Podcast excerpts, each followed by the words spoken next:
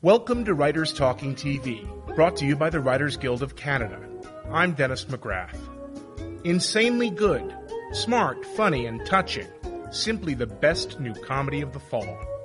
Those are the kinds of reviews any writer would love to get. And CBC's therapeutic comedy, Michael Tuesdays and Thursdays, has garnered those raves and more. A story of the unconventional relationship between doctor and patient.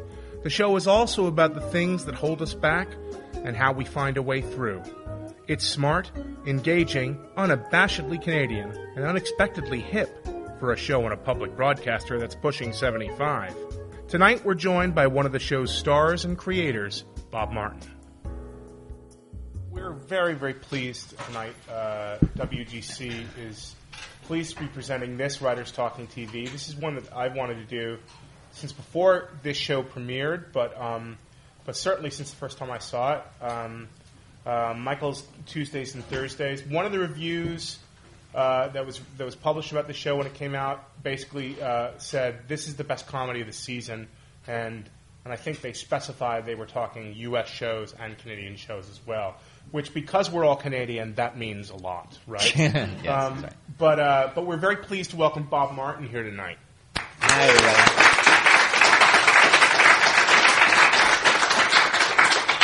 So let's explain a little bit of how this is going to work. We've got two episodes we're going to screen tonight. We're going to talk for a while, then we'll screen uh, the pilot, and uh, and we'll actually also be uh, watching the uh, episode that actually airs tonight. So if you forgot to set your PVR or your VCR, I haven't seen it called, yet, so it's quite exciting. Is this on? Does this do anything? Yes. Oh, it is? Not a problem? That's the great thing too. I haven't seen this episode yet, so it's uh, it's exciting for me too. Or it'll be terribly disappointing. We'll see, I guess. Soon. as it happens. Yes. Um, anyway, so uh, before we get started, too, uh, while we start a talk, we have a little tradition here at Writers Talking TV. It's uh, free to you, and uh, and that's why we we do our pledge drive. And no, it's not a pledge drive. Uh, we actually collect for a charity every time. So if you want to reach into your pockets and uh, and pull out your loonies, your toonies, any sort of spare change you might have. Uh, Bob is designated this evening. We're going to be connect, uh, collecting for the Canadian Mental Health Association. Very Seems appropriate. appropriate. So uh, pass the hats and, uh, and we'll get started. So welcome.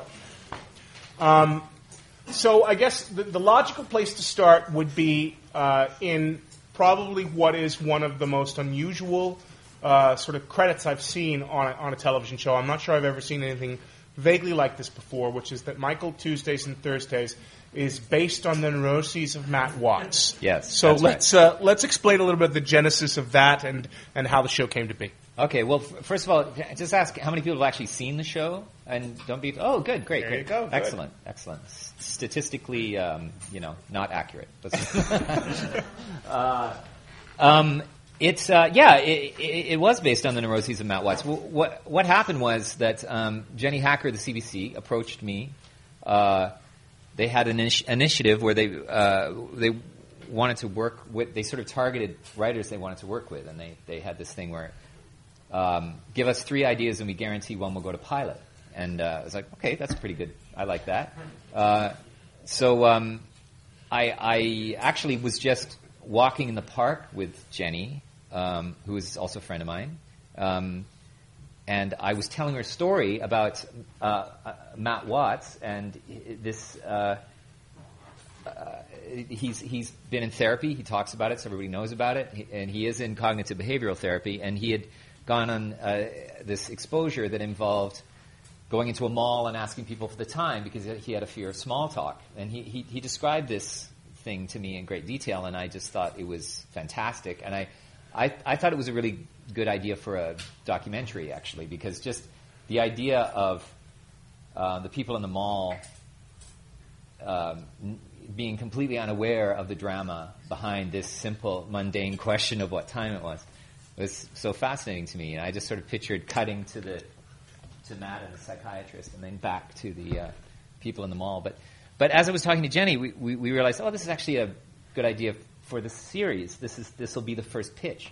Um, and uh, so I quickly called Matt and said, "Can I use your life in this way?" And and uh, and he was okay with it, and actually wanted to be. Well, Don and I discussed it later on, and we, we wanted to protect him. We wanted to say, "It doesn't. It's not you. It's a character. You don't. No one has to know that this has anything to do with you. Of course, subsequent to that, Matt has told everyone on Earth that the character is based on him.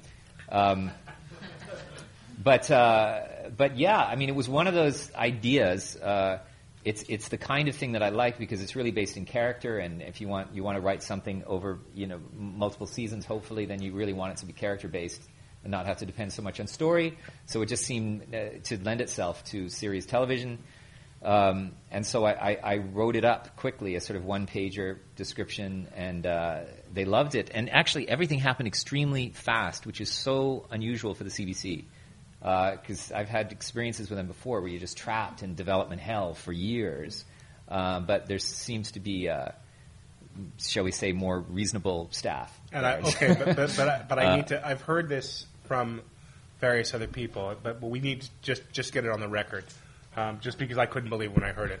From that walk in the park to when you shot the pilot, how long was that? Oh, uh, I, am not exactly sure. It, it, it was um, it was a few months. So it was like a, two or three months or something. I, I wrote I, I, wrote the can pilot I, quickly. Can I get an ooh ah? I know. Well, no. The more the more significant thing is between shooting the pilot and and sh- the beginning of principal photography on the series. Uh, that was like you know um, October to June. Right. So in that period, we had to fully conceive the thing, and because I was in it uh, and couldn't couldn't write the scripts during the shoot, really, I could only uh, rewrite them. Um, we had to uh, write. We had to have twelve scripts before we began. So it was an, an incredibly quick process, actually. Mm-hmm. Uh, um, and a great exercise for someone who compulsively rewrites because um, we had to stick with things. We had to just make decisions and just go with it rather than question our decisions. So it was actually really good it's exercise. funny because one of the things about that defines the story that I love, what the framing device that you use, of course, is that is that your character is writing a book about uh, about Michael. And uh, yes. and the interesting thing about that is we see, you know, I love the, the you're you're actually dictating and composing the book, and making terrible word choices and terrible yes. puns as you go along. So it, so it, even though you had to stick the script, it it it, may, it, gives it sort of a looser feel. That's kind of odd. That's kind of interesting. Yeah, it's true. There's a the, I, I I was influenced, or you could say I stole the idea from this British series called uh, People Like Us. I don't know if you've mm-hmm. anybody's seen this, but the the interesting thing about that series, it's a sort of documentary, mockumentary thing where they. Uh, uh, interview, a film crew sort of interviews ordinary people in their jobs. And uh, it's, it's sort of the ultimate unreliable narrator. His grammar is terrible. Uh, he interacts with the people that he's uh, interviewing in a bad way. A, they do this, uh, they, they did an episode about pilots, and uh, it became apparent very quickly that he had um, a fear of flying. and he's off camera, and you can hear him having the breakdown. And I just thought it's a great idea to just um, infuse narration with personality like that. So I, that, that's what I was trying to do. And actually, and the narration has evolved. It evolves throughout the series. He becomes as as the sort of bullshit falls away mm-hmm. from David. Like and, and, he becomes more honest with himself and everything. The narration becomes straighter, mm-hmm. uh, but in the beginning, when he's trying to be profound, it's uh, it's ridiculous. Right, right. Um, I uh, talk a little bit more, if you can, about that. I'm fascinated by by the, the idea of the speed with which you had to work here. You know, um, I'm a bit of a I'm a firm believer in that in the doctrine that you know you never finish a script for television. And in fact, one of the reasons why I probably write television rather than movies is that the idea of working on one script for about nine years in a movie, uh, like I, I, I wouldn't make it. I would kill myself. So uh, I right. love the fact that on TV, at some point, you got to shove it out the door. Yeah. But do you think that? Uh, tell me a little bit more about how how that.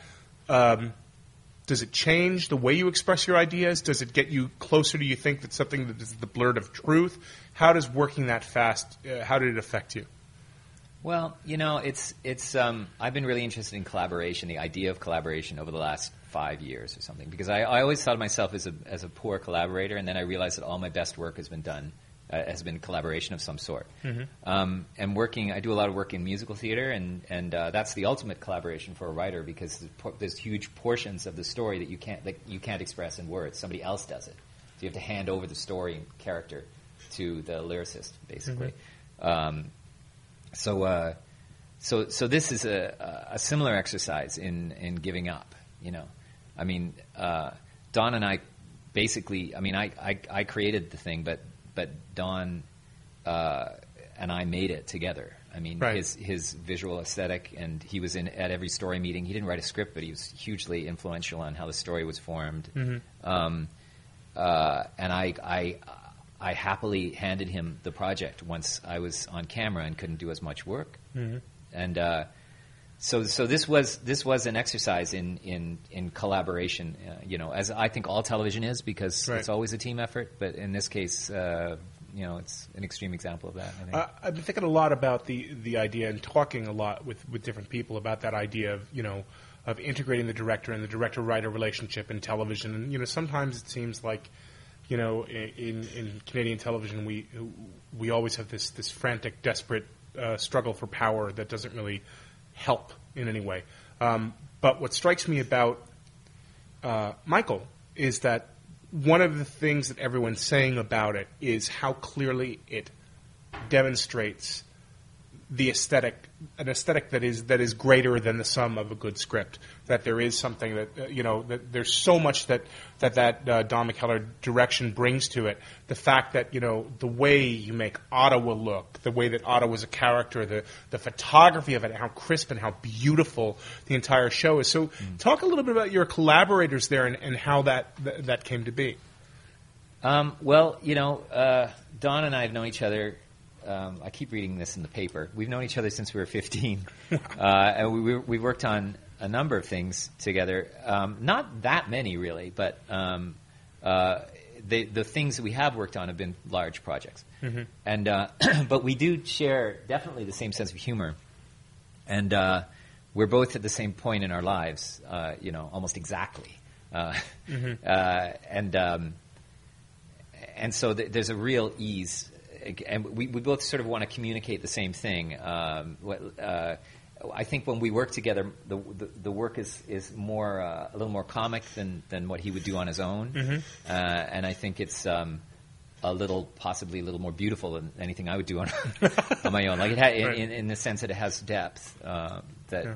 perhaps I don't know. I mean, I like to write deep things, but but but Don um, really pushes for that. Uh, Yeah. You know, uh, um, so yeah, it's. It, it, I mean, you you have to. You, your producer and director and writer. You, you can't be you can't be fighting with either one of those people. You ha- you have to all be on the same course. You have to you know you have to be speaking the same language. And and Niv Fichman and, and Don and I are all in sync with each other. Um, not not to minimize Matt Watts's role because he was also at all the story meetings and everything like that. But um, but uh, yeah, um, I mean, what was your original question? Because I'm Uh, just babbling. You know. I mean, you, you, I've got a specific uh, one of the examples. Uh, you know, uh, to to anchor it in specificity. One of the things that, that I noticed from the last episode, one of the last episodes I, I saw, there's the there's a wonderful scene where the idea of it is that you know you're negotiating the relationship with uh, your book editor. Your character is negotiating uh, the relationship with your book editor because people on television aren't real, and um, I have to keep that in mind. Uh, and and there's a wonderful moment where you know you set up the thing where where she says, uh, "I'm going to this. I'm going to a, a lecture at the museum." Oh, yes, yes. And it's a te- you know, and, and no one and I go to meet men, which is ridiculous. No one ever ever goes to it. And the lovely thing about the way it is a, a- a perfectly realized moment in in that your your character David decides to go and and you know he joins her there.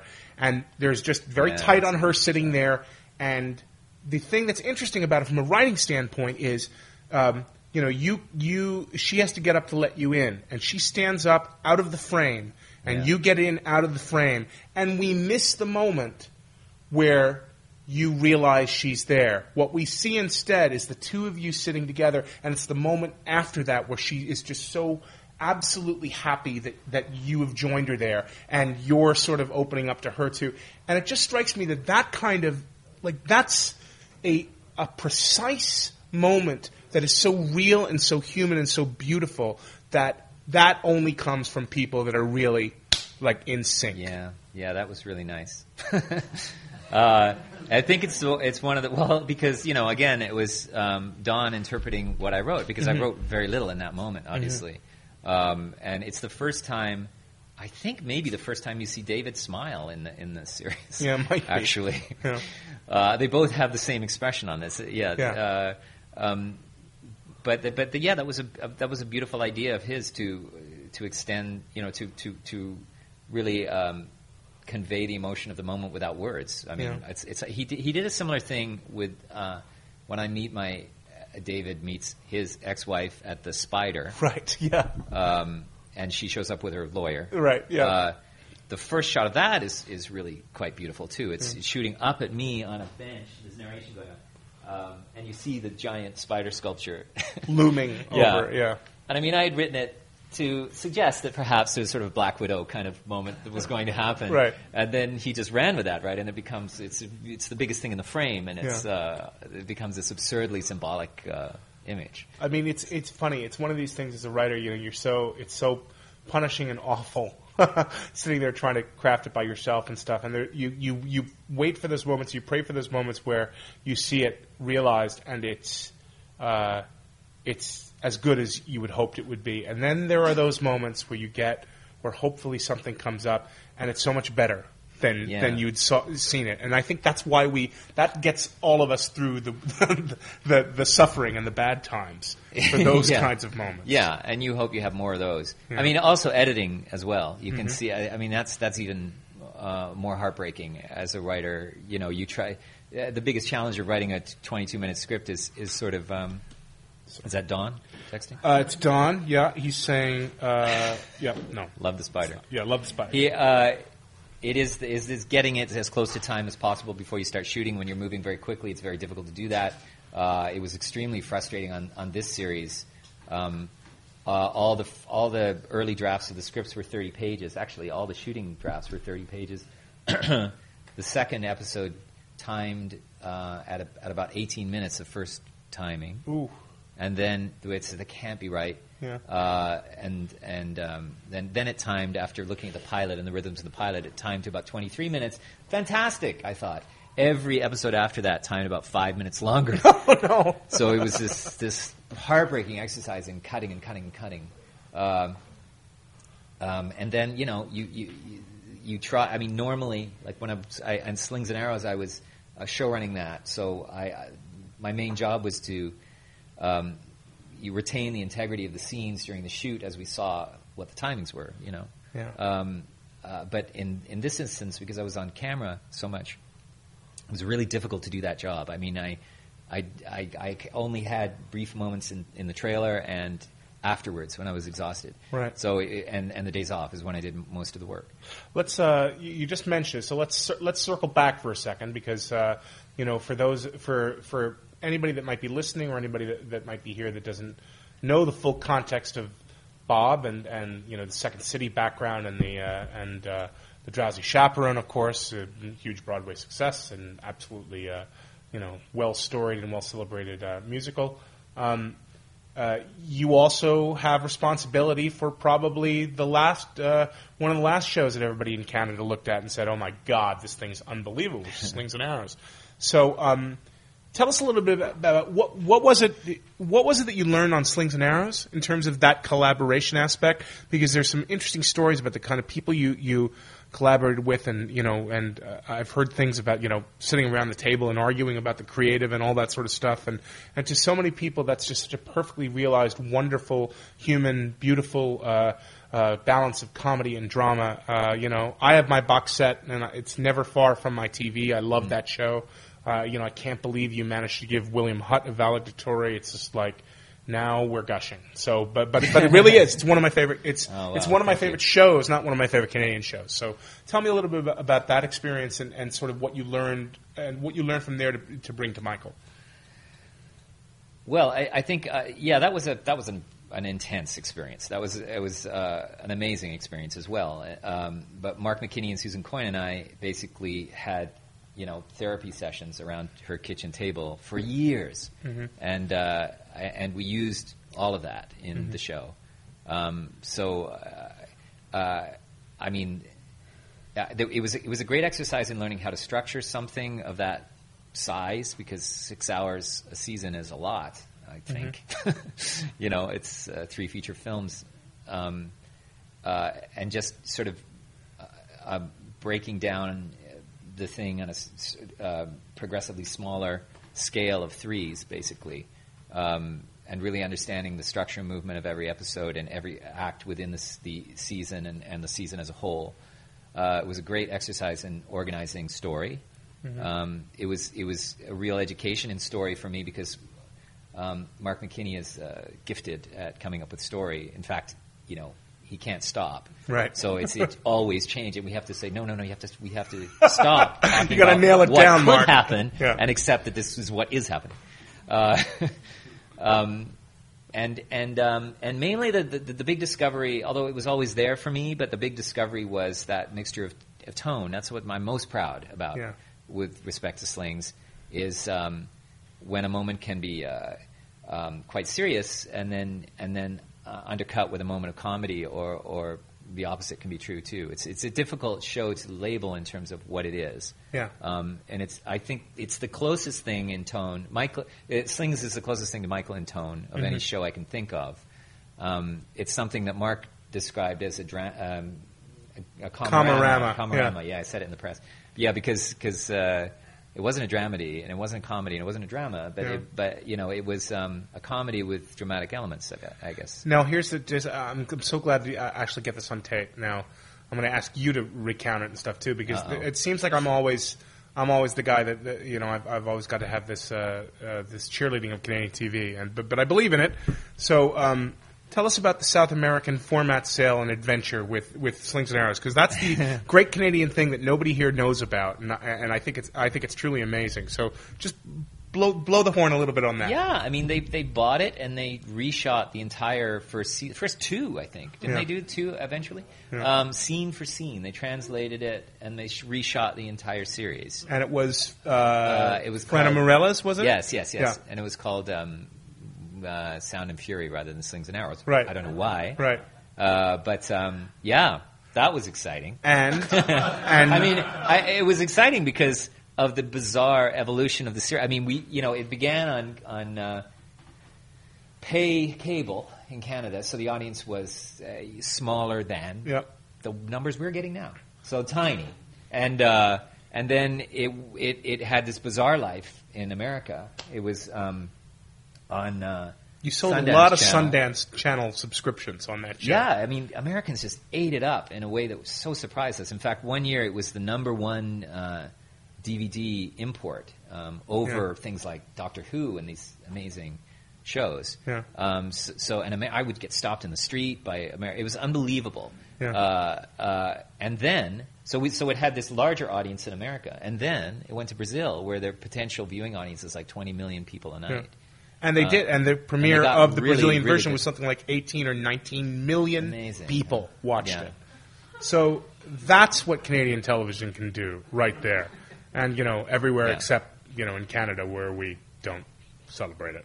Um, but anyway, so. I didn't uh, get any money for that, by the way. Well, that's just, just to keep things in perspective. It was really exciting. And Bob, I'm tel- that people saw television's still work. television.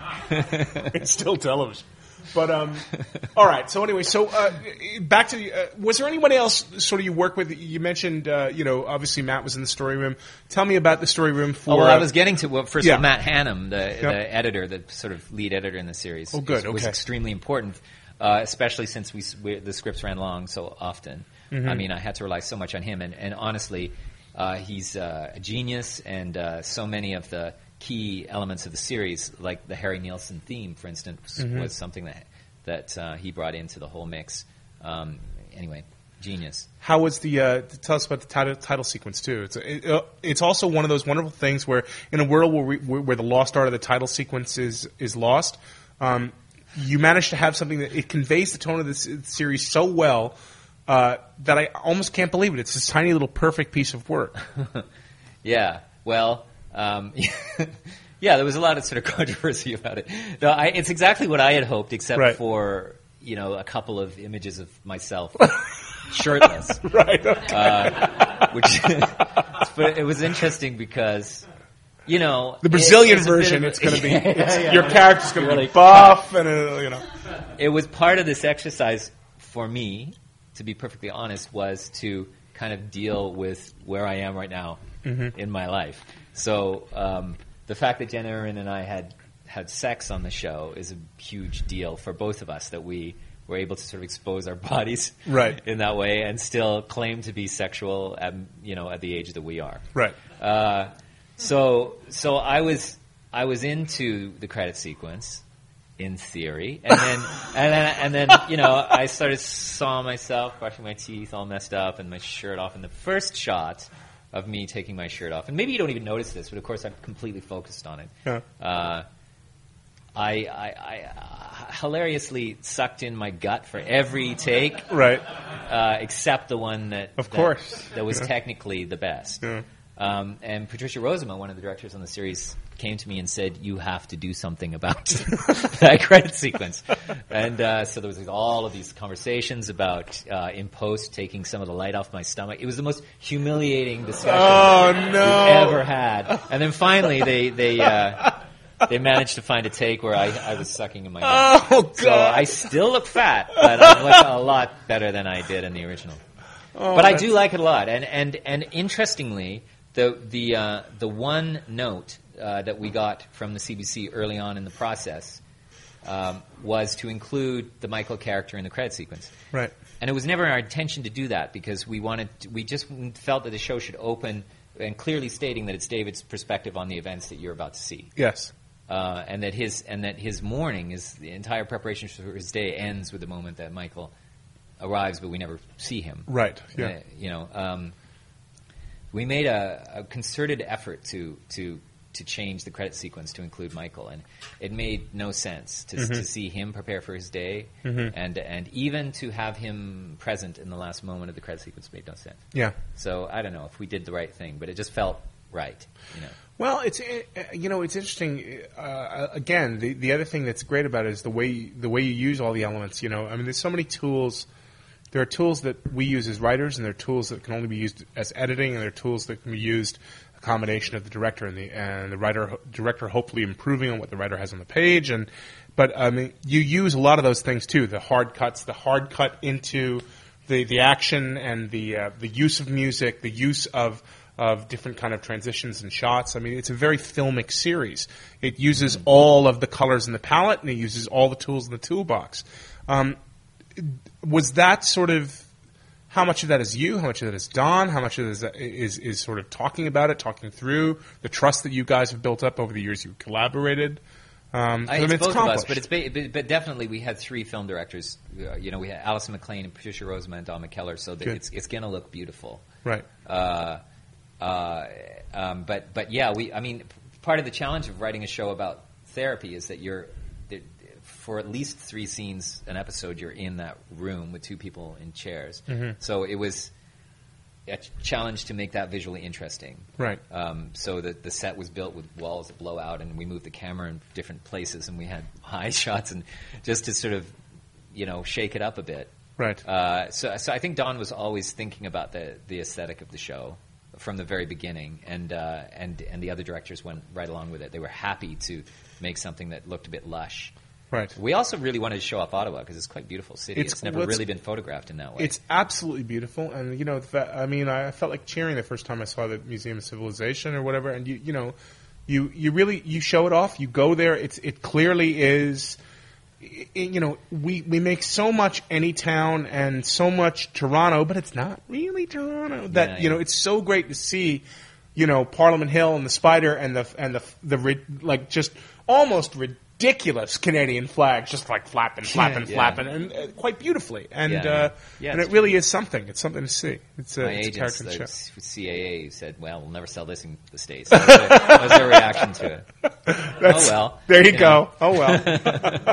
All right. Well, maybe on that, maybe that, maybe that's a good place to, to break, and let's let's uh, watch uh, a couple of episodes now and see what we've been jawing about, and hopefully uh, for most of us, it sounds like it, it will, we'll be enjoying it again. And uh, Well, yeah, I guess we've seen the it. pilot, but as writers, it's it's always interesting to talk about the pilot. So it just Yeah. seems like that's what we should see.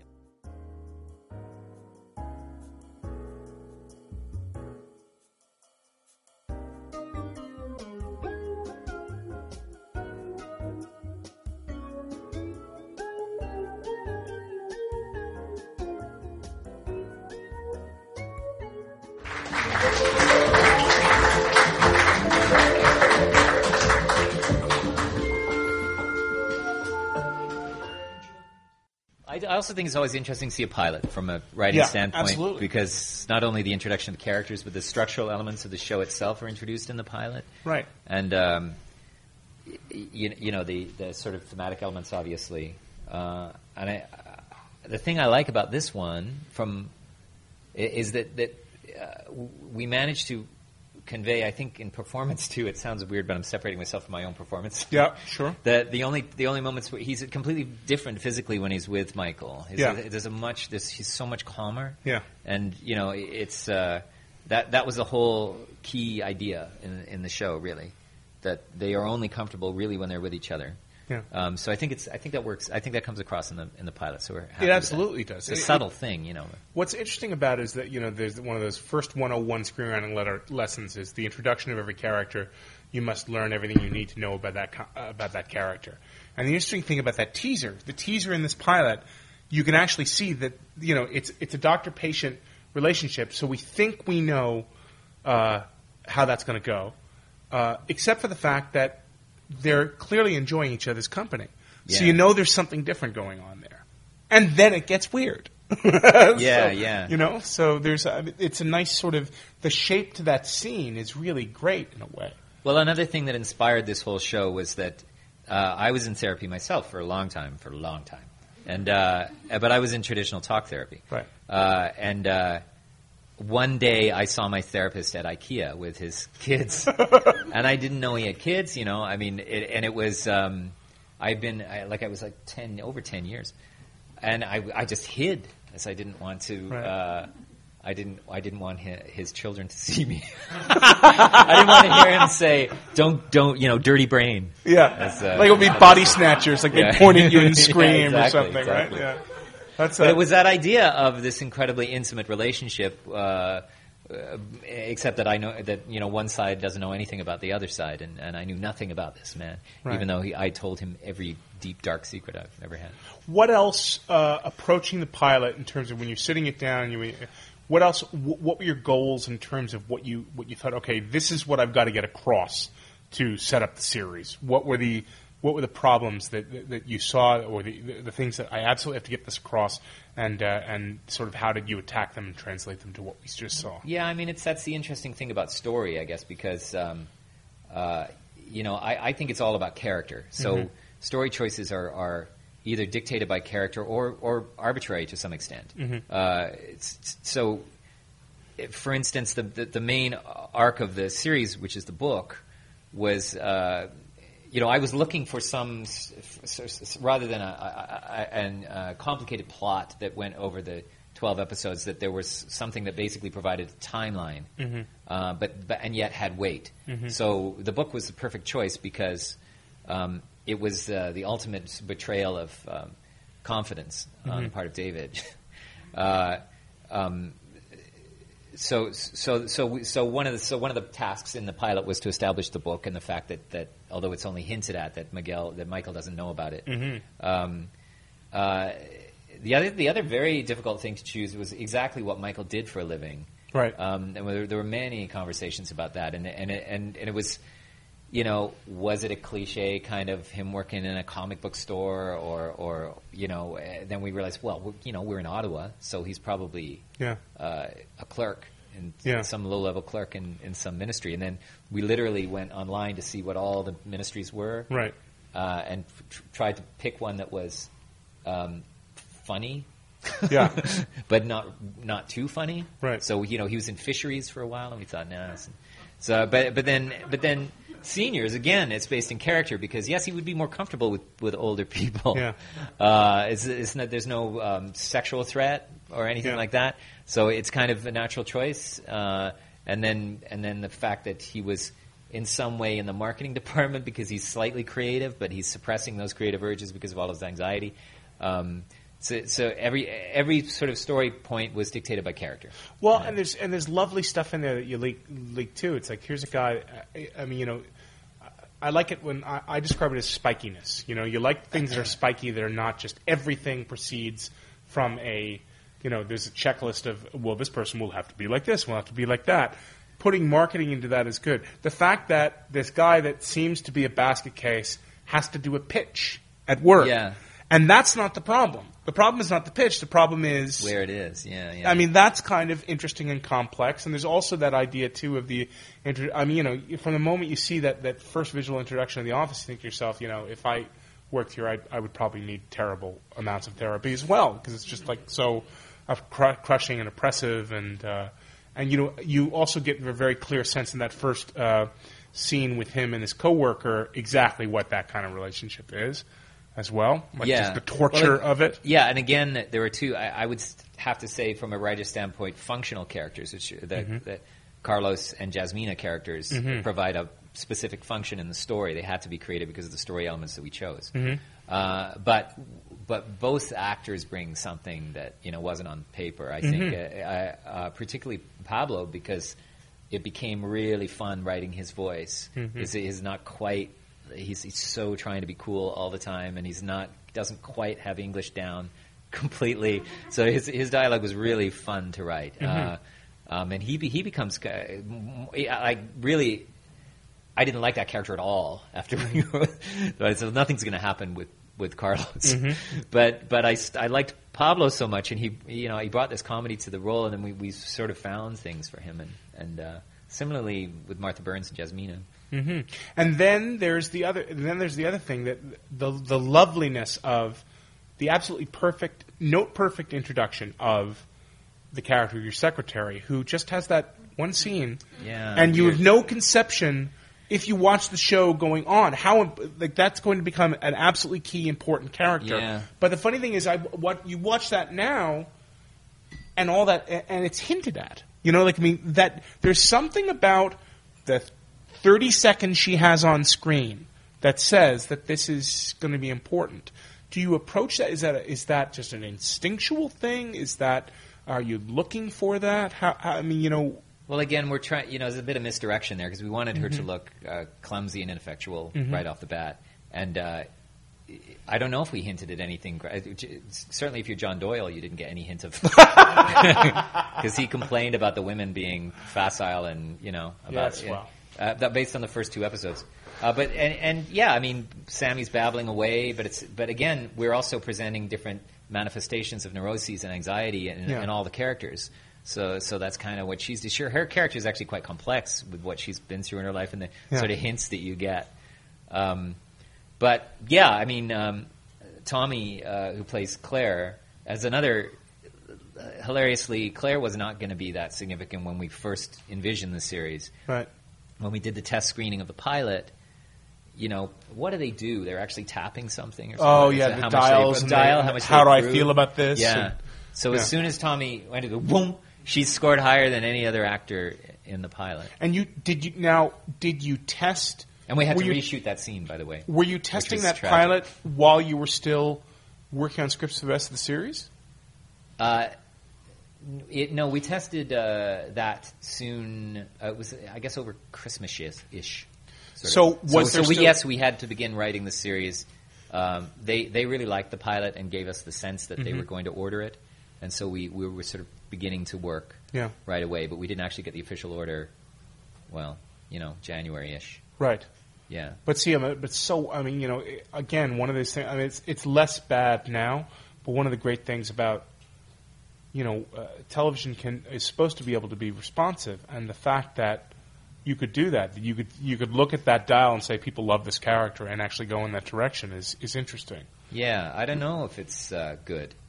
Yeah, it can be good, I mean, it can be I bad. Don't know. Yeah. I mean, it, it, it's a it's a tapestry. This bizarre idea to yeah, you know, imagine what plots would be like if you just on, if you only put things in that people found interesting. well, because I mean, it'd be unbearable. it would be unbearable, but it's also, you know, I mean, there's this great, terrible uncomfortableness we have with the idea that uh, the business side of the business, who, you know, essentially is always trying to make make something that is ephemeral quantifiable, and that's, Yeah. you know, I that's mean, what that's all and about. They have to, yeah. Yeah. I mean, we're learning that lesson now. Yeah. uh, But as these, so, so tell me, so when you're sitting down, so that's the pilot. You, you set the table a little bit there. You, I think you really get a good sense at the end of that thing uh, you know, by the end of that uh, that pilot, when I was watching it, I, I, I realized, okay, now I, I think I get the I get the concept of this thing. This they have this great codependent relationship that's kind of they only function really well together, and they're both kind of you know, and the the doctor is together and Michael's a basket case, except for the fact that the doctor's kind of a basket case too, and they're all Yeah. you know, and and you really get that sense of okay, this is going to be an interesting thing going forward. From that, you've got to come up with you did twelve. Yes. So where do you move from there in terms of figuring out all right where where we want to take this in the We actually the, outlined 13 to be specific, and then we we lost. Uh, and, then got, and then then you got the CBC cut. yeah, but they, you know, in their defense, they, everybody did. So it was Absolutely, the yeah. budget. It was blame the government. right. Uh, um, Except we love the government because they've affirmed their commitment to the CBC.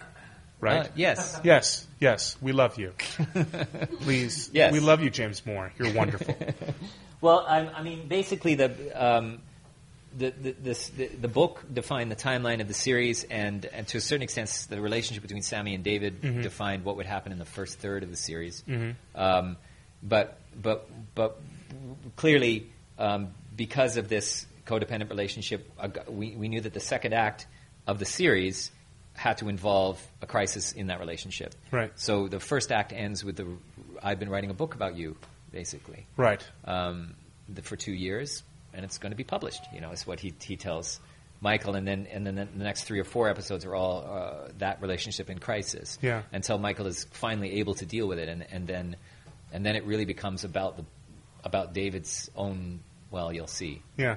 But it becomes more. It focuses more on David once that relationship is reestablished. After But it's great because i- you know in that old sort of hoary writer cliche, you've got the uh, you know literally in that thing you get from his from David's burbling indication that he hasn't told Michael that he's writing the book. So you you know you you take the gun out in the first act, and you really and you know and you and you fire that in the episode that you know it's it's it's a few episodes later when that pays off. Yeah. And now you're talking about where it goes as far as that goes. Do you, so, I mean, do, are you a big believer when in that sort of element of when you're planning out 12 episodes? Do you look at, at a group of 12 as you know a mini three act structure there that I you've do. got to yeah. I mean, that's not always a good thing, and and the CBC was was not too thrilled with the level of seriali- serialization, mm-hmm. uh, and and it ended up working against us when when they switched us from Wednesdays to Tuesdays, Right. Because then who's who wants to tune in episode three of a, Right. a serialized you know comedy? Sure. Uh, um, uh, but again, w- because this was all about character, you wanted story. You know, I mean, you, you it sounds kind of contradictory, but but you, you wanted to see those characters evolve in some way. So story is is inevitable if if uh, somebody is going to be at a different point six episodes in emotionally. I mean, you know. Uh, so, so, th- so we see the emotional arc of both those characters over the twelve episodes. Right. Um, so that required a certain amount of serialization. The wonderful thing, I mean, not to you know, not to uh, uh, contradict John Doyle at all, because why would you ever do anything like that? He said some nice things. He too. said some very nice things. Um, but one of the things that's interesting too, in terms of we're gonna we're gonna watch another episode now. It's going to be and it's about you know five six episodes later. But what what is interesting, what struck me is really great too, is that you have two separate scenes in uh, subsequent episodes where basically um, you have Jen Irwin's character call. Like, I mean, when she finds out the whole thing about you know that you go to Michael's place and like she completely calls you, calls the character on how sick and codependent the relationship is. Yeah. which I thought was a really interesting thing. And you've got another scene where where the secretary, who has been comic relief up to this point, does the same thing as well. That basically stands up to David and and really has a lovely scene where she's like, you know, standing her ground and showing him that maybe he doesn't, you know, and, and you see in that moment, the lovely thing is you see in that moment that you can almost see your character gain respect for her, which I, which is just. It's, I mean, it's a crazy thing to see on television. It's amazing that in the context of a comedy, you're shifting these relationships. Um, like, is that part of the planning too? Is that is that accidental that you get to Well, that? no, for sure. As I say, we, we wanted to, you know, introduce people bit by bit. So, and, and definitely the the character relationships would change over the the course of the series, but also the viewer's appreciation of, of the characters, uh, you know, changes as from episode to episode. You, she's she's not just a clown. Uh, yeah, she she's actually the most centered character in the show, Mhm. but you don't really realize that until much later. Okay. Yeah.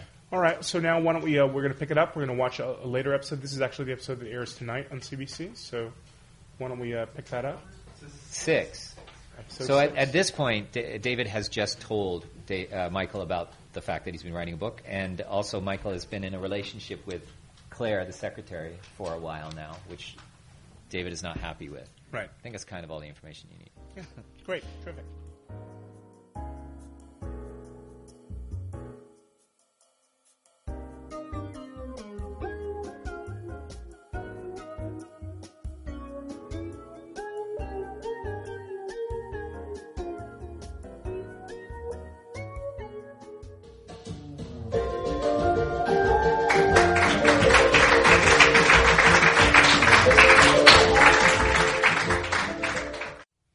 More, I guess, before we open it up to the crowd a little bit. Is there anything specific you want to say about this? I mean, you know, now it's interesting see. I, I haven't seen this cut before. Oh, right, so let's get your reaction. Well, the, there's an entire storyline that was cut out, which actually I, I, I prefer. That Mm-hmm. you know, to, to uh, uh, the alternative is cutting the guts out of a scene, right? Or Right. many scenes.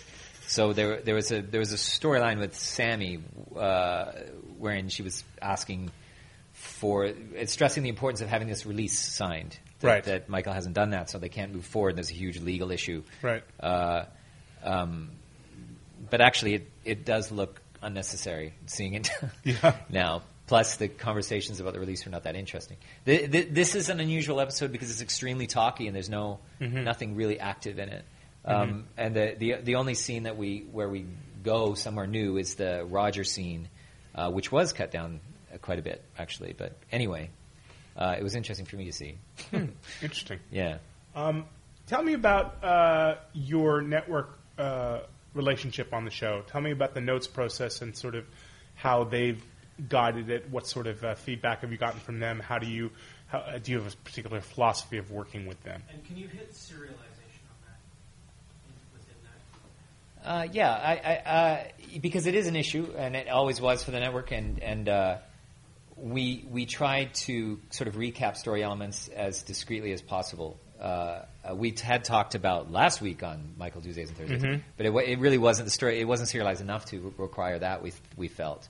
Uh, and eventually, the network just sort of embraced it because they were liking what they were seeing, so they sort of embraced the fact that it's an ongoing story, and you know that's what it is.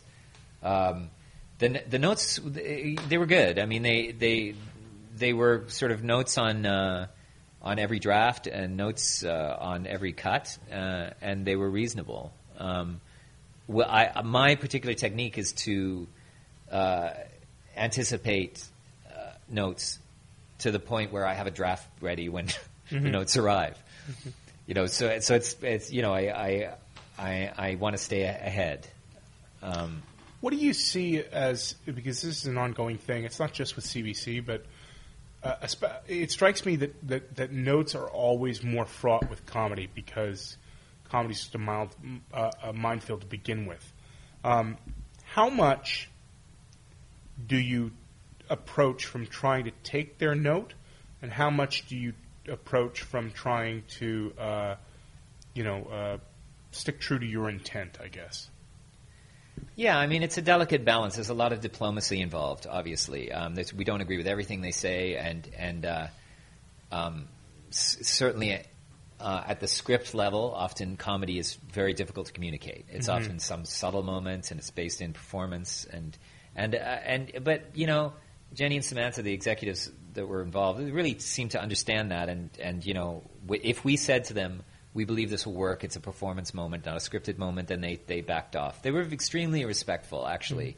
Uh, you know, I was very surprised at that. How do you? Uh, I guess uh, you know a lot of the short answer to it is is process and by proving it, but um, but obviously that requires a certain trust. So for people Yes. who might be trying to approach that relationship, how do you build that trust with your network people? How do you you know build because it is a partnership, and uh, and you know if if there, that trust isn't there, you're not going to be able to do good work. Yeah, I, I, I mean, frankly, you know, we we we we have a resume, you know, so Mhm. there's a bit of that. Uh, but also, we approach these things, as I said in the beginning, as a collaboration. So we we tried to we, we always assumed a collaborative uh, position on the part of the network that it wasn't you're going to do what we ask you to do, and they they, they never like that. Mm-hmm. They, in fact, they, they always said that these are just suggestions. When we when we did get defensive about a few things, they, they always said that these are suggestions. You know? Mm-hmm.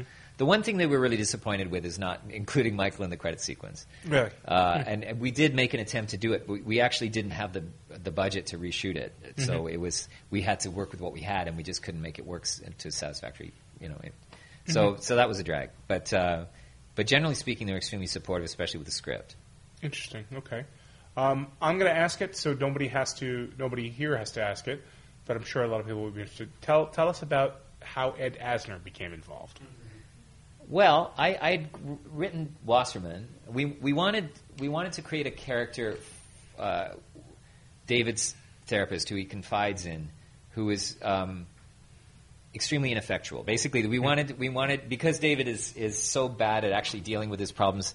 We we felt he would choose somebody who was ineffectual to be his therapist.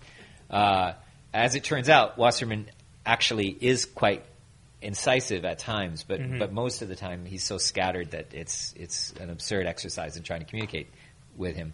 Um, so I sort of wrote this character, and then uh, um, we had the, the list from the casting director suggested list, and Asner just jumped out. I, I said, well, if we could get Ed Asner, I'd be thrilled. And uh, it came back, well, Ed likes to work, and then we just sent him the script, and uh, he jumped on it immediately. He was he, great, and I mean, he's he has a sort of early days of Second City background, so he's uh, really into improvising. So we we sort of always shot long with him and just riffed with him.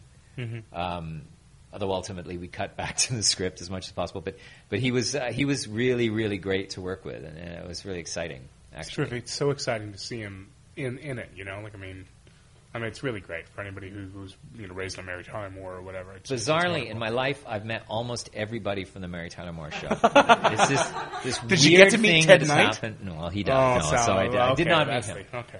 But I met great. everybody else. Um, that's uh, uh, you know, going back to the episode that we just saw. One of the things that's really interesting about it too is that you, you walk that fine line between, you know, you don't want David to be an ineffectual therapist. What what's kind of nice in that episode that we just saw is that you can play you you managed to have your cake and eat it too and play both the levels in that we have the scenes where David is reaching for the lifeline and saying, "Oh, you're concerned about your father," and uh, and really, you know, and Michael is is pushing him on it. Well, no, he's you know the issues between him and David.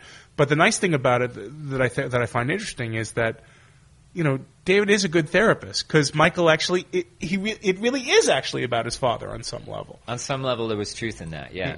that was interesting because that reminds me of one of the network notes. They said we're afraid that David will seem un- unsympathetic Mm-hmm. if he if he suggests to Michael that it's about his father. Yeah. It's like yes.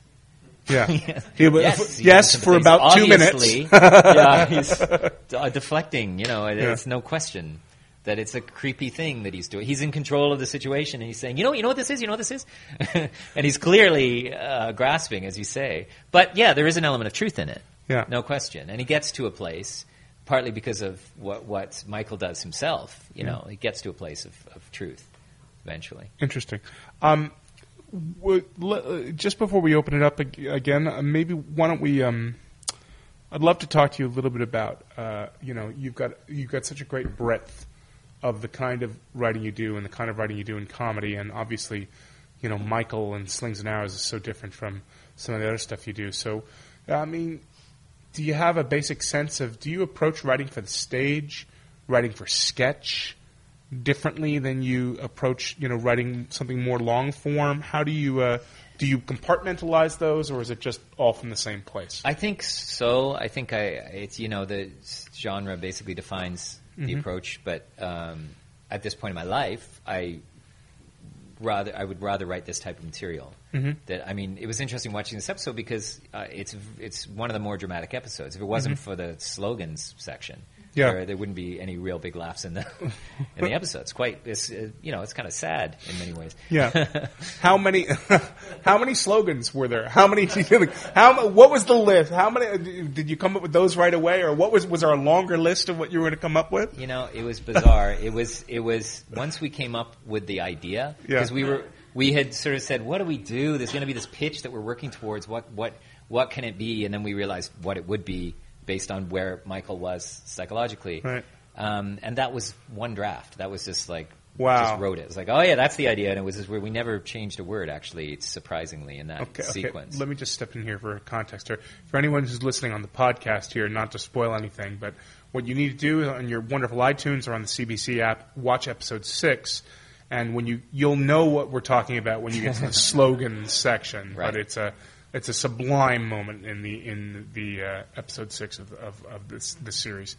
Um, and interestingly, there's all these references to other work that Don and I have done together in the Mm-hmm. show. There's there's some references to Twitch City that are pretty obscure, um, but there's for those of you who've seen Slings and Arrows, there's this whole thing about slogans and the theater rebranding itself in season two, and this is Mm-hmm. this is a kind of uh, homage to that. Right. Um, do you uh, do you uh, does all the does the sort of stage digression and the the kind of you, the, the the writing for the stage that you've done a lot of in the last couple of years has, has that changed you as a television writer? You think at all?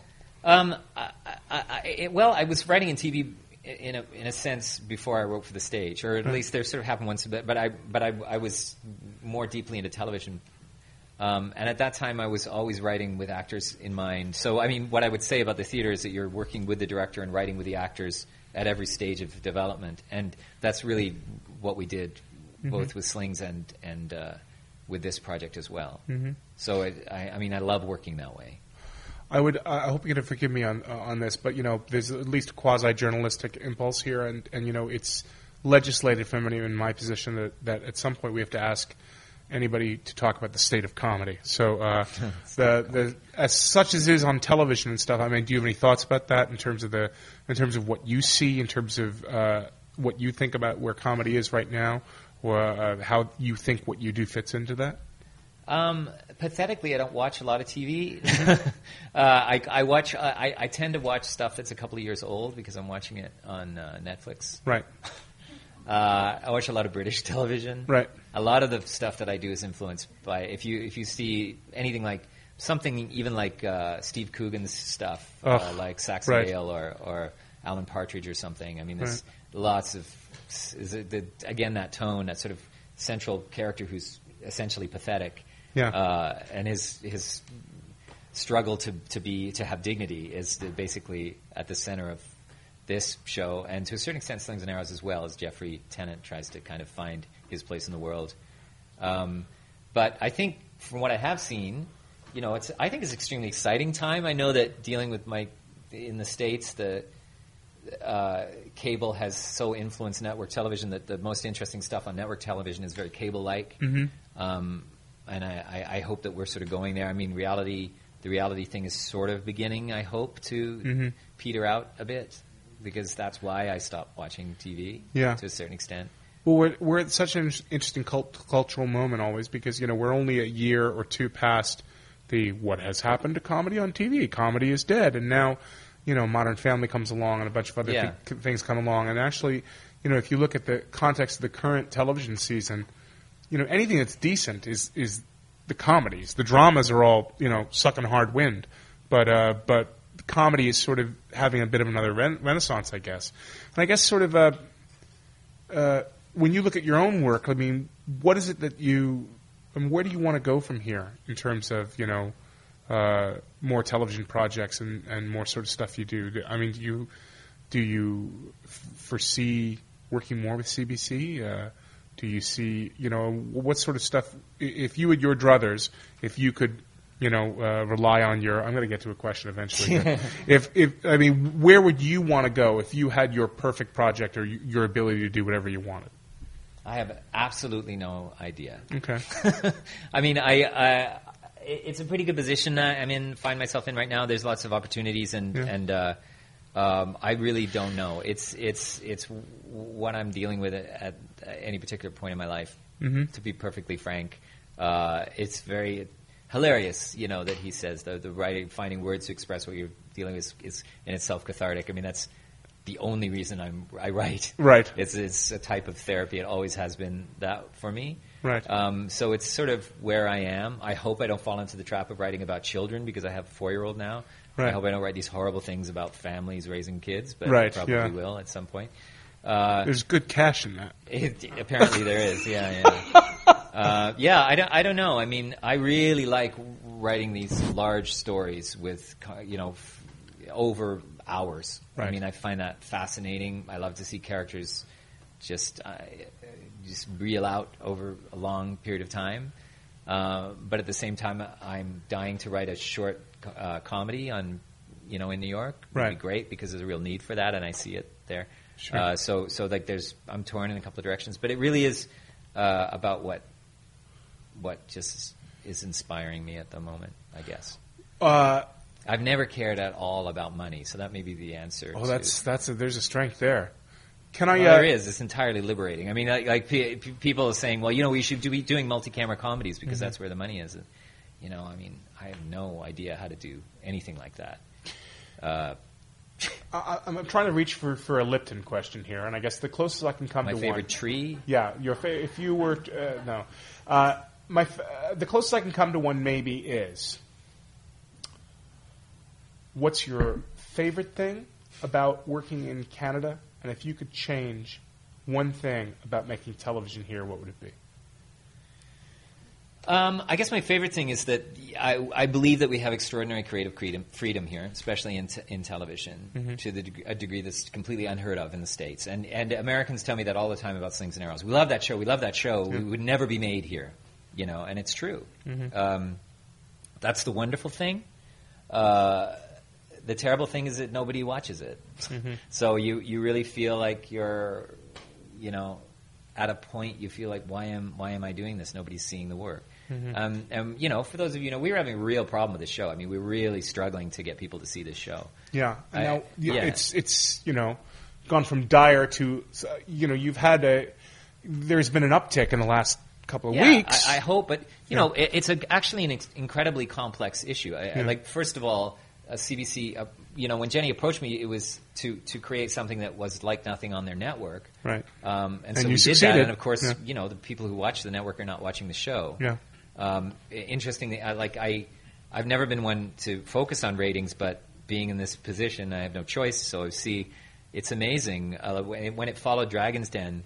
Um, people, uh, which is one of the most highly rated shows on CBC, people were tuning out before uh, the credits of Dragon's Den. They were turning to Survivor Right. you know, so they had absolutely no interest Right. in, in seeing our particular type of show. It's not like they were turning to Modern Family; they were turning to Survivor. Right. Um, and and similarly, you know, it was uh, very brave of them to move us to Tuesday nights, but Comedy Night on Tuesday nights Yeah. is Rick Mercer, 22 Minutes, and The Debaters, which are Yeah. all presentational, Yeah. you know, social satires, and again, nothing like our show. Yeah. So, so I don't know um, how to get an audience, and I and I know that people watch. I don't watch TV in a conventional way, and I'm sure people don't now. Yeah. I mean, you PVR, you watch online, you you know, you steal it, you do all kinds of things.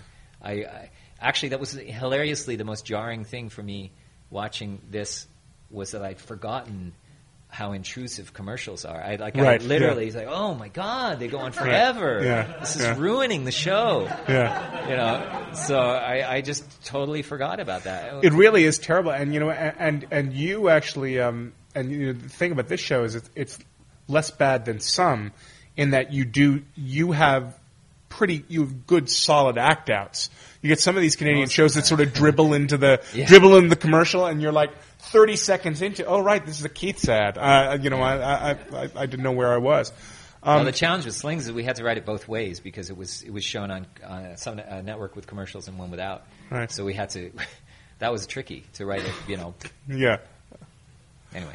Um, or anyway, well, you know what? The only thing I can say, just so we're not completely depressed here, um, the, thing that, that I keep going for always with you know, and I hope this that it turns out this way for Michael as well, is that you know the story I always I always go for is that if you go back and you look at The Office on BBC, they showed it on BBC Two They showed it almost all the way through the first series. Nobody was watching. And word of mouth slowly caught on, and they actually reran it again. And it's then that it became a hit. And if, you know, if BBC had pulled it after six, that's it. There's no David Brent. There's no U.S. office. There's no Steve Carell. And you know, sometimes these things are, you know, who knows where they come from. No, from. I think that's true, and and uh, I I hope that the CBC sees it that way. Basically, Mm-hmm. I hope they they stick with it. You know, I mean, I, I would like to. I was hoping for three seasons if possible to Mhm. really explore it, um, but I think it will take a while to catch on. I mean, it is different. It is, but it's certainly something that I think you should definitely be proud of, and I think everybody in this room, uh, you know, there were there were genuine, thorough laughs all the way through both the episodes we screened because it really is truly, it's a funny show, but it's also a, a show that has a great, amazing amount of pathos and truth to it, and it's a, it's quite an achievement. You should be very proud of it. Oh, thank you. And at this point, why don't we we'll, we'll take the. That kind of sounds like the ending, but but at this point, I've yacked on long enough, and uh, I'm sure all of you would like to ask, uh, have your chance to ask Bob something. So uh, why don't we open up the floor to, to questions? Anyone? Right at the back, then. I love the way you use editing to sell the jokes and the humor and the tone. Uh, are you part of the editing process? And uh, is there anything you discover there that uh, was maybe a surprise? Um, in this case, I I, I wasn't. Uh, only when I saw rough cuts w- that were uh, that were ruining a gag or something like that, uh, I would say something. But gen- but I, I stepped back. Just it was an unusual situation for me because I was acting in the show, and I, I, I just literally had, could only be responsible for script development and performance. Um, so so I and the, the team was so great that I just sort of said, you know, go. I can. I, I, the way I I just um, looked at it was that I was allowing my work to be interpreted, and uh, I thought they were doing a great job. It, it, yeah, it's it's fascinating for me to see. Uh, there are moments I definitely don't agree with. You know, there are directorial moments. There was a close up on David's lips that I thought was inappropriate and, and didn't help the gag. Uh, but you know, overall, I mean, I, have got to give up that kind of tendency to control. uh, uh, yeah, I mean, it's they're very very smart. You know, smarter than I am about editing. Great. In the row right there. Can you uh, talk a bit about the, the point of view of the show? Prior to this evening, I'd only seen the pilot. Uh, it's called Michael Tuesdays and Thursdays. You said that you cut. You didn't want Michael in the in the opening credit sequence whatsoever. That it's, it's from David's point of view. Yeah. Um, but to me, prior, I, prior to hearing uh, prior to hearing you say that, I wouldn't have thought that.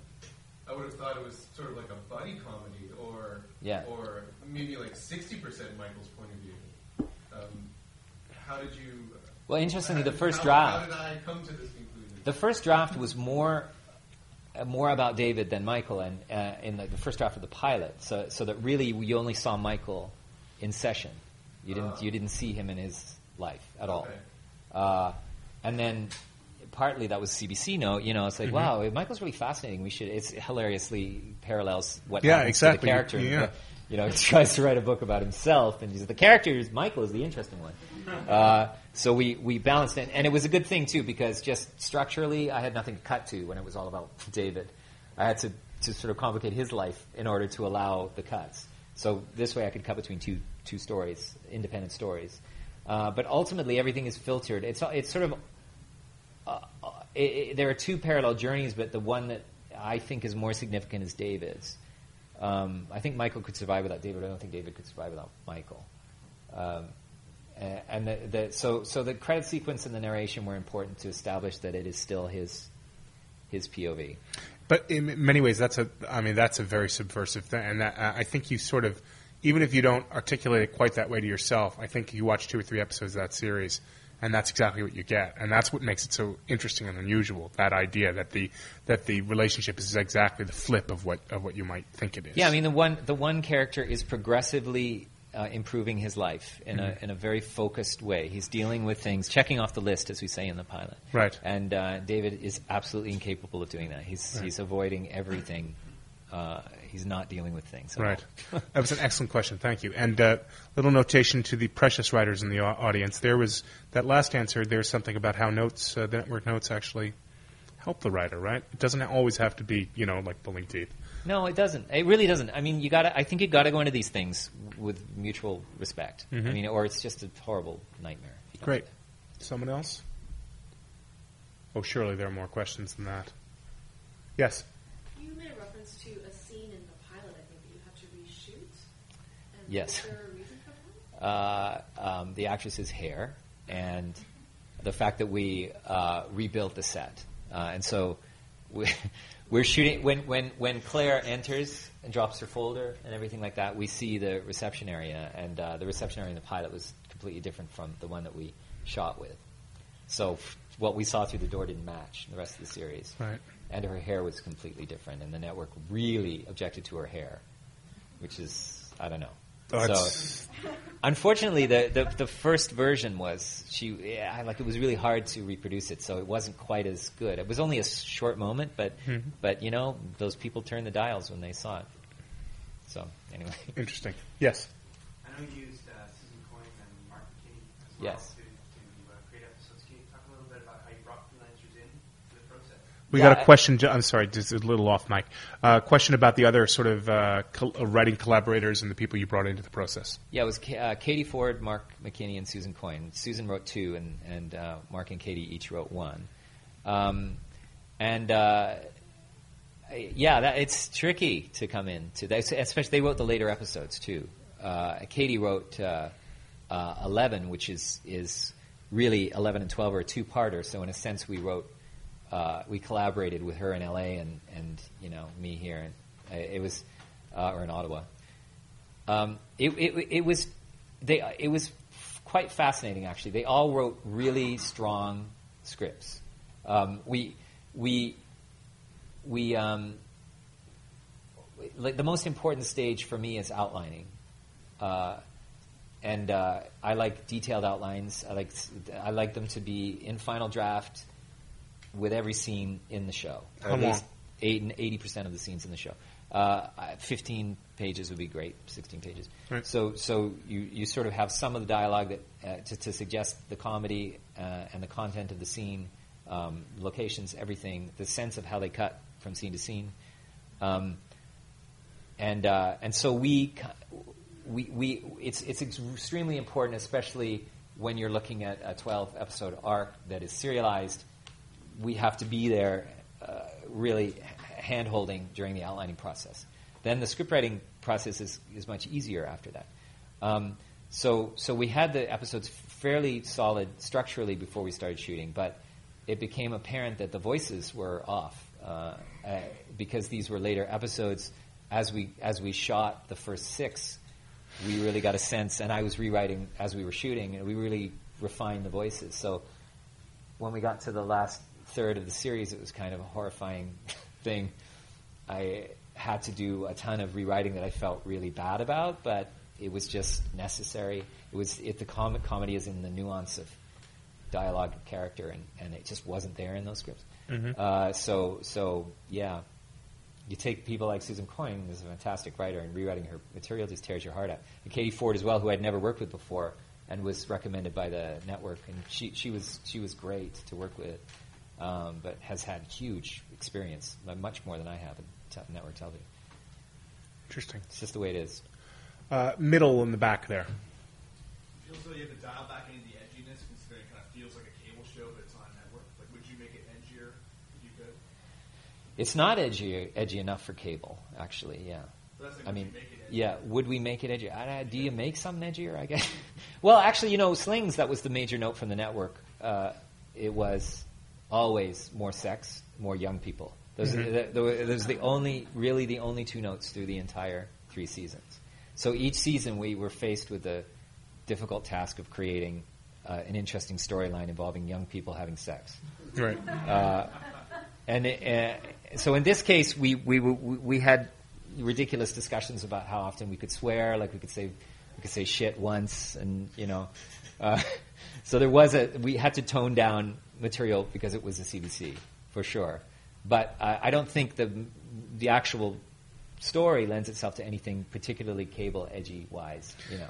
It's really funny too because it's it's one of those things where it's like y- if you were to edge it up for cable and you lost some of the heart, you're kind of you know like it's really it goes for it. The, the show go. It's it, there's nothing stale or aesthetic or dry about it. It's you actually play your emotional moments. You actually feel those sort of things.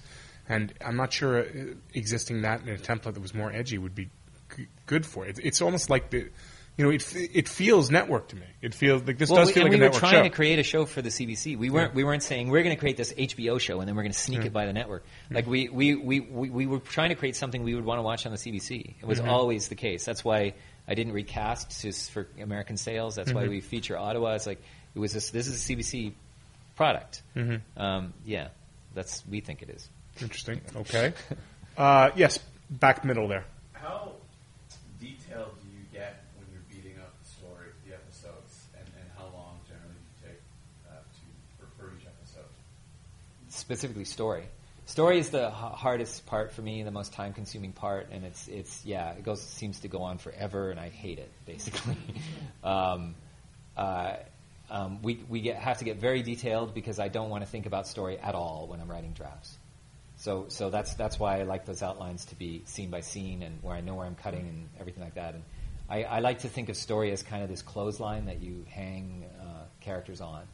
Um, so the the so we put all the structure in place, uh, and then and then have the freedom to write around story, uh, and completely be in the characters' voices without having to worry about structure or story elements. It's funny uh, to hear you talk about it. There's there's some writers I think that like, you know, that believe to go with that that outline and then discover things in the draft. But it sounds is it fair? Would it be fair to say that is writing a draft on on some level reductive to you? Like, is it is is it trying to get as much as you can get out of the outline, but then you know getting at some things a different way? Well, it's it's about I, I- think I find the outlines to be very broad and the and the drafts to be very subtle. Okay. I can write drafts very quickly if the outline is is very strong. Um, so uh, uh, I, don't, I don't know. I mean, you definitely discover things. Obviously, I mean there are things that can come up that may change everything, but. Um, but generally speaking, it's it's about freeing yourself from story and allowing the characters to, because there's nothing worse than exposition, and Yeah. and, and so I'm trying to write around that all the time. Right, right, right at the back there. Uh, to that end, would you say that you spend a lot of time at the beginning developing the character? Like, how much do you know about the characters, about the world, before you even get to story, and how much of it is kind of starts to happen as you go along? Yeah, I mean it's difficult to to exactly quantify. I mean, definitely the story elements that we create are dictated by the needs of the characters. So we have a fairly clear idea of who the characters are, um, you know, and, and plus we're all all the writers. Uh, I don't know about Katie actually, but all the writers are actors. So we're we're walking around the room and doing the voicing the characters. You know, again, Mark McKinney is hilarious in the writing process because he enjoys nothing more than reading his drafts aloud and doing every character in the thing. And he's fantastically good at it. um, but yeah, we sort of we sort of we sort of know the characters pretty well. Um, you know, it's it, it, I, the, for me. I apply some of the rules of improv. Like I like to put the characters, two compelling characters, in an unusual, an unusually provocative situation, and that reveals character. Um, so yeah, we know them, but we discover them in the and when we're writing. If that makes any sense. Sounds pretentious, but it's not Yeah, meant to. it does, that doesn't sound that pretentious. I could Um, make it sound more pretentious. I could speak, say some of it. In, I'll repeat it in French. He is he is wearing a beret. um, okay. Uh, do we have uh, anything else from the uh, audience here? One or two more? Yes. Um, did you have any inspirations in half-hour comedy? And this is a really unconventional one. So, was there anything you were looking at that, that spoke to you? Um, well, again, those British comedies, those smaller character-driven British comedies, I absolutely love, and I know Don does as well, and Matt does actually. Um, um, in some ways, we were looking at the Bob Newhart show as well. We were trying to write if the Bob Newhart show had the sort of sitcom, language stripped from it, what actually would be going on. Uh, there's, the, to, to some degree, we were trying to make that kind of whatever postmodern Bob Newhart show. uh, but yeah, I mean, um, I, I really think we approached this kind of trying to support the, the idea, and we weren't we weren't necessarily looking at other sources. Strangely enough, I mean, it was um, bizarrely similar to Drowsy Chaperone in that sense that we didn't. We were just writing the idea, and it just grew. It wasn't anything that we were drawing from. I mean, it's not like it's totally. We find it incredibly normal. Uh, it's it doesn't. It, it's not like weird. It's not a weird show at all. It's a completely normal show.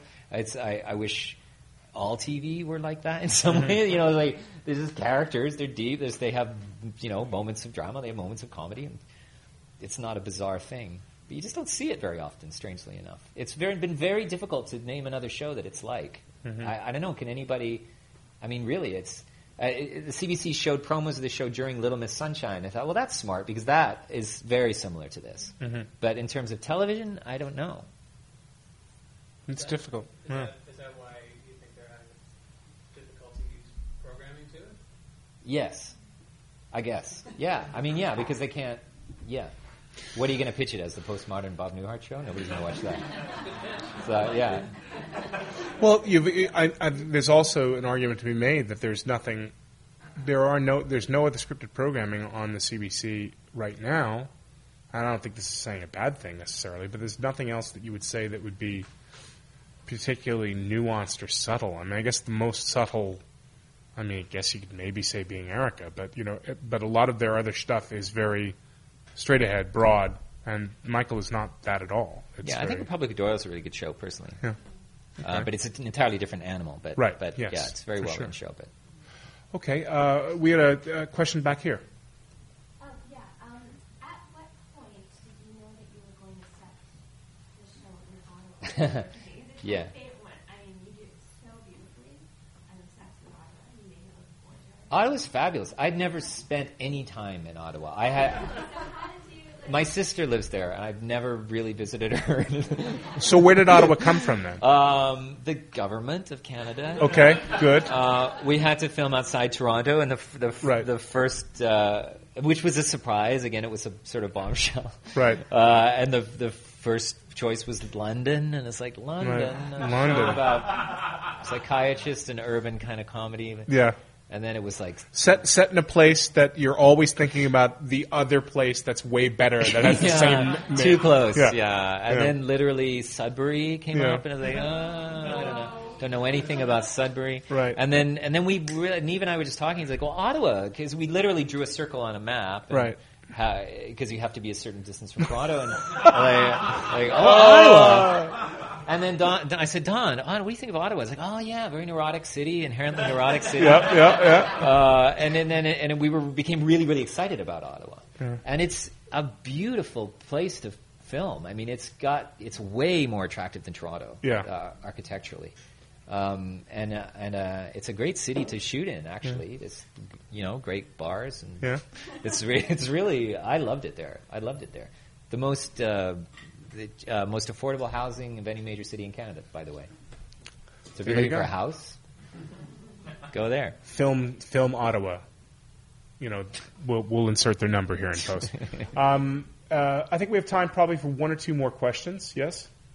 I'm interested in how you engage in the process of writing for yourself, like for like as an actor. Like, is that uh, did you find yourself ever kind of pulling punches, or did you actually use it as an opportunity to punch yourself even harder, or give yourself like something more extreme to do, or are you self-conscious about the fact that people are going to watch it and say, okay, he's writing himself a sex scene, or, you know what I mean? Like, Yeah. Is that weird? Um, I nobody ever believes me, but I, I completely don't think of myself in the role at all until we start shooting. And and because I've asked the same question about Don, to Don, how do you direct yourself? Because he writes and then directs himself. And and he says he completely separates, and you see that guy's off his mark. He's pointing to himself on the monitor. Like it's uh, it is a, an amazing thing. But I, I I was writing stuff, you know, uh, and then got to it and uh, sequences in elevators. I have a terrible fear of elevators, and we I wrote like three sequences in elevators. Matt and I, you know, who hates elevators as well, and and of course anything with my shirt off, you know, and it was and all the whole episode three is all the all sex episode. I was so proud that I got a, a warning before the episode. Um, But if I was really thinking about me performing, I would never have written that. Never. But I was completely separated from it. Interesting. Interesting. Uh, anything else out there? Well, You said you write it in sort of acts, so your pilot, did you have a clear starting point for you? Is the pilot easier to write, is it hardest to write, or, or, or was everything equally difficult? You, you say you flesh everything out before you kind of fill it in. The pilot came. That's the hardest part. It came fairly easily, um, just because the uh, idea was fairly clear in my mind. I knew, and, and I also knew the end point of the episode, but both the beginning and end point before I started writing. Actually, we knew the end point of the series, literally the final moment of the episode, which is something I learned in theater. Mhm. This one thing, working on these fairly big shows, uh, you spend uh, way too much time on the first act of Yeah, show. yeah. you spend 70, 80% of your time on the first act. And really, it's such a stupid mistake to make. Yeah. You should be, you should really be thinking of the end, the last half of the show, the last third of the show, even at the very beginning. And, and so we were always cognizant of where David was heading and to the point where we had the last line of dialogue written literally before we started writing the series. Mm. Um, but uh, but yeah, the the three act structure thing is something that I've completely embraced, and and it helps define everything for me. I knew what I had to say in the teaser. Uh, I knew basically what story points had to come out before the commercial breaks. You know, uh, the harder arc is over the whole series, of course, and that's it's not exactly balanced in this one. Um, first act is longer than it should be. Fair enough. And I should say, by the way, because I've been drinking and babbling, that I, I'm extremely critical of everything I do. So it's like, seriously, I don't get any real pleasure out of watching this stuff.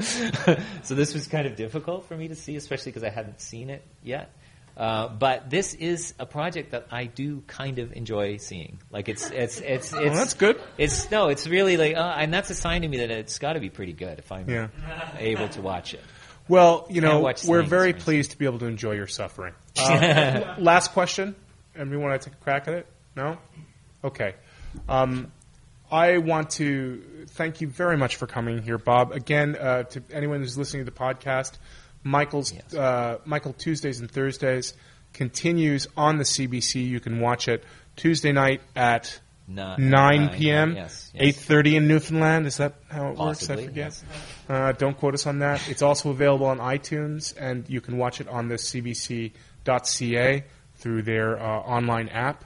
Please watch the show. It's uh, it's an excellent uh, piece of comedy. It's a great uh, piece of filmmaking, uh, and we very much enjoyed having you here tonight, Bob. Thank you for sharing your wisdom with us.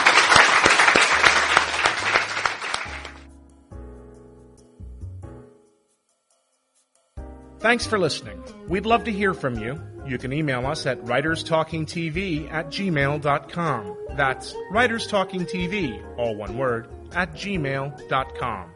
If you've enjoyed this podcast, please log on to iTunes and leave us positive feedback. It helps increase the profile of the show. This podcast is sponsored by the Writers Guild of Canada. The show's technical producer is Philip Vukovic. I'm Denis McGrath, reminding you what Robin Williams said about Freud. If it's not one thing, it's your mother. Great. Now I feel guilty. See you next time.